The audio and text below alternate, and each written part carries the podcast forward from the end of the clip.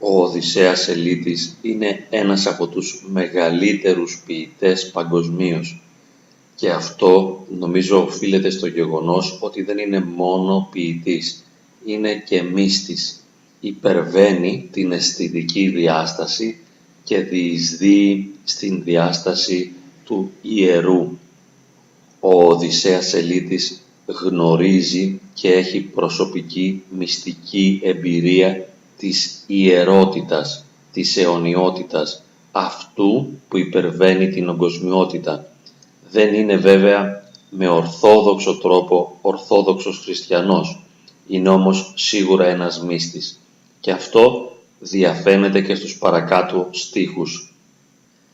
Την Άνοιξη δεν τη βρήκα τόσο στους αγρούς ή έστω σε έναν μποτιτσέλι, όσο σε μια μικρή βαϊφόρο κόκκινη. Έτσι και μια μέρα τη θάλασσα την ένιωσα κοιτάζοντας μια κεφαλή του Διός. Εδώ ο ποιητής αναφέρεται στην Άνοιξη, το άνοιγμα, το φως, η ζωή, το ζωντάνεμα, η Ανάσταση, η χαρά και αυτή την Άνοιξη, αυτή τη ζωή, αυτή τη χαρά αυτή την Ανάσταση των πραγμάτων, αυτόν τον χορευτικό ξεσηκωμό του όντος, δεν την βρήκε στους αγρούς. Κι όμως, στους αγρούς φαίνεται η Άνοιξη.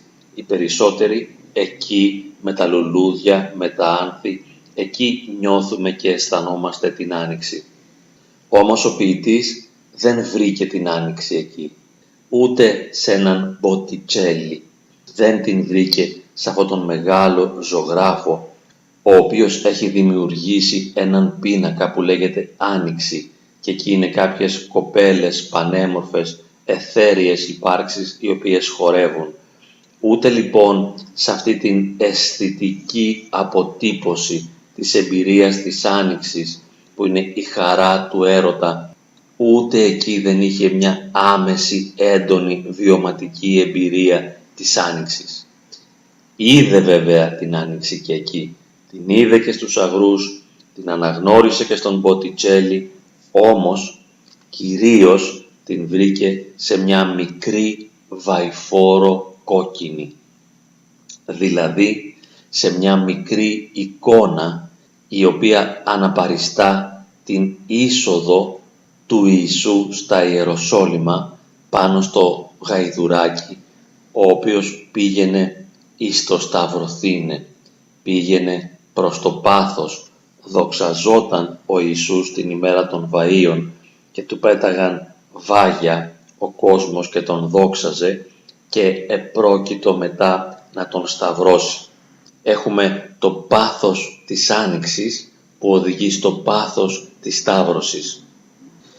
Έτσι και μια μέρα τη θάλασσα, μας λέει ο ποιητής, την ένιωσα κοιτάζοντας μια κεφαλή Διός.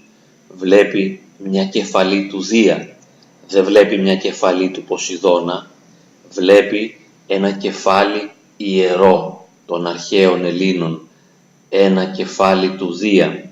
Και εκεί νιώθει τη θάλασσα, νιώθει τη φύση, νιώθει τη δύναμη της άνοιξης μέσα στη θάλασσα είναι το ιερό που αφυπνίζει στα σπλάχνα του ποιητή την εμπειρία της Άνοιξης και όχι το φυσικό γεγονός ή το αισθητικό γεγονός. Ούτε ο αγρός, ούτε η πριμαβέρα του Μποτιτσέλη, ούτε η θάλασσα αυτή καθεαυτή ως φυσικό γεγονός, αλλά η κόκκινη βαϊφόρος και η κεφαλή του Διός. Είναι το ιερό με το οποίο κοινωνεί ο ποιητής και αυτό αναδεικνύει μέσα του την άνοιξη, τη ζωντάνια, το ζωντάνεμα το χορευτικό των πραγμάτων. Και ο ποιητής Οδυσσέας Ελίτης είναι μεγάλος ακριβώς επειδή οι λέξεις του είναι χορευτικές λέξεις, χορεύουν και μας λέει όταν ανακαλύψουμε τις μυστικές σχέσεις των ενιών και λες εδώ πέρα τι γίνεται, Οδυσσέα, τι είναι αυτό που λες. Αυτό μου θυμίζει φιλοσοφική διατύπωση. όταν ανακαλύψουμε τις μυστικές σχέσεις των ενιών. Συνεχίζει όμως ο ποιητής και τις περπατήσουμε σε βάθος. Ωραία, αμέσως το εικόνισε. Δεν θα μπορούσε να μείνει για πολύ σε αυτή τη σφαίρα την ενιολογική, σε μια ενιολογική διατύπωση, νοηματική. Όταν ανακαλύψουμε τις μυστικές σχέσεις των ενιών και τις περπατήσουμε σε βάθος, πάρουμε μια βαθιά εμπειρία, θα βγούμε σε ένα άλλου είδους ξέφωτο που είναι η ποίηση. Όταν ανακαλύψουμε τις μυστικές σχέσεις των ενιών και τις περπατήσουμε σε βάθος, θα βγούμε σε ένα άλλου είδους ξέφωτο που είναι η ποίηση. Η ποίηση είναι το ξέφωτο, είναι το να βγεις από το σκοτάδι σε ένα φως. Η ποίηση είναι το να βγεις από τον ορθολογισμό, το να βγεις από την ορθολογική αντίληψη και ερμηνεία των πραγμάτων, να πάψεις να είσαι πεζός και να γίνεις χορευτής. Ο ποιητής, ο Οδυσσέας Ελίτης, είναι χορευτής. Χορεύει, παίζει, εορτάζει με τις λέξεις και οι λέξεις του είναι εικόνες που χορεύουν και είναι εμπειρία εορταστική. Λέει λοιπόν ο ποιητής, όταν ανακαλύψουμε τις μυστικές σχέσεις των ενιών, δεν πρόκειται για θεωρητικό προβληματισμό. Ποτέ ο ελίτης δεν θα αναφερόταν σε κάτι τέτοιο. Αλλά όταν περπατήσουμε σε βάθος την εμπειρία των πραγμάτων, όταν νιώσουμε βαθιά μέσα μας τα πράγματα, όταν η καρδιά μας ανοίξει και γίνει δεκτική ώστε να προσλάβει το μυστήριο και το αισθητικό μυστήριο και το ιερό μυστήριο των όντων, θα βγούμε τότε σε ένα άλλου είδους ξέφωτο που είναι η ποίηση. Η ποίηση ως εορτασμός της καρδιάς, η ποίηση ως χορευτική χαρά, ως συμμετοχή σε αυτό που υπερβαίνει τα αντικείμενα. Εκεί που η πραγματικότητα δεν είναι αντικείμενα, δεν είναι ενιολογικά δεδομένα, δεν είναι αυτό που υποπίπτει στις δυνατότητες των αισθήσεων, αλλά αυτό που βιώνει η καρδιά, αυτό που νοηματοδοτεί η καρδιά, αυτό που ανασταίνει η καρδιά, σε ένα αισθητικό ξέφωτο. Εκεί, σε αυτό το ξέφωτο της αισθητικής εορταστικής εμπειρίας, ζούμε στην χαρά της ποίησης. Η ποίηση δεν είναι έννοια, δεν είναι δημιούργημα, είναι τρόπο ζωής. Είναι μια εμπειρία του να υπάρχεις εορταστικά, με την καρδιά ανοιχτή, να μπορεί να χαίρεται και να πληγώνεται. Και η ποίηση, συνεχίζει ο ποιητής, πάντοτε είναι μία. Βέβαια, είναι μία η ποίηση. Είναι ένας τρόπος ζωής. Είναι ένας τρόπος βίωσης της πραγματικότητας και του εαυτού σου. Ποίηση είναι το να είσαι και να γίνεσαι εορτή. Και αυτό είναι ένα πράγμα. Γι' αυτό λέει ο Οδυσσέας Ελίτης. Και η ποίηση πάντοτε είναι μία. Όπως ένας είναι ο ουρανός. Βεβαίως, ο ουρανός, η βασιλεία των ουρανών, η διάσταση των ουρανών.